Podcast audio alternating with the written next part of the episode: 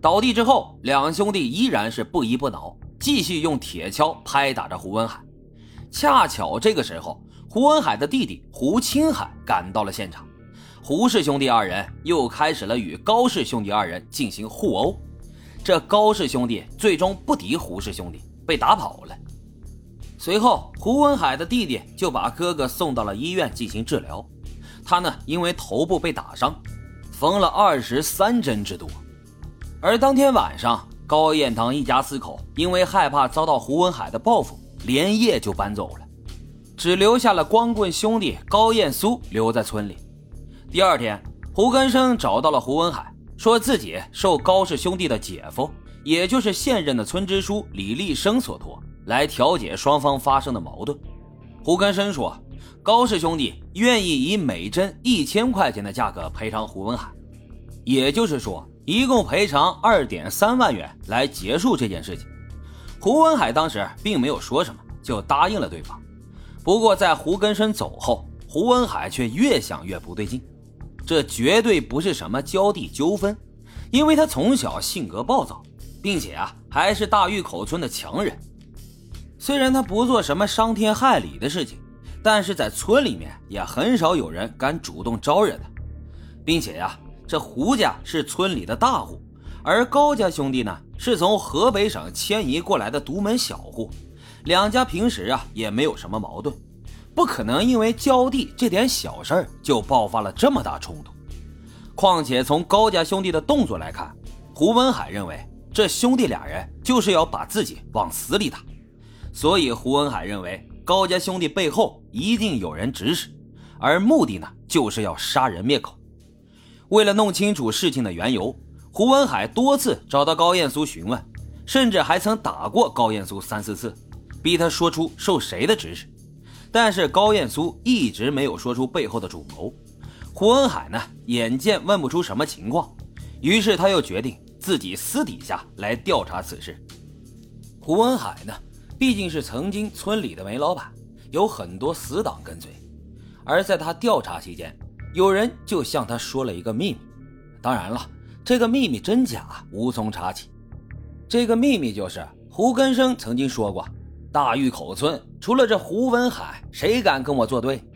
据此，胡文海就认为这伙人应该就是胡根生、李立生、刘海生等其他从煤矿上得利的人，是他们指使高家人殴打自己，想将自己给弄死，这样就没人再敢投诉他们了。至此，胡文海终于想明白了这件事情到底是怎么回事。为了防止对方再次加害自己。胡文海还专门买了一把消防斧头、三公斤的炸药，还有五根雷管、几把猎枪，作为防身之用。而胡文海之所以这样防着对方，主要是因为胡根生这一伙人势力在村里面实在是太大了。胡根生是大峪口村的原支书，李立生呢又是大峪口村的县支书，而刘海生则是大峪口村的煤老板。可以说，这几个人在村里的势力是无人能及的，没有人敢轻易的去招惹他们。不过，胡根生一伙人并没有像胡文海想的那样再次对他下手，所以这是不是他自己的意向也不得而知了。两年后，二零零一年，村里再次开始竞标煤炭的承包人，此次呢，胡文海又一次参与了竞标，但是却仍然没有能够承包成功。对此，胡文海单方面的认为这就是他们一伙人从中捣鬼，于是他决定继续投诉。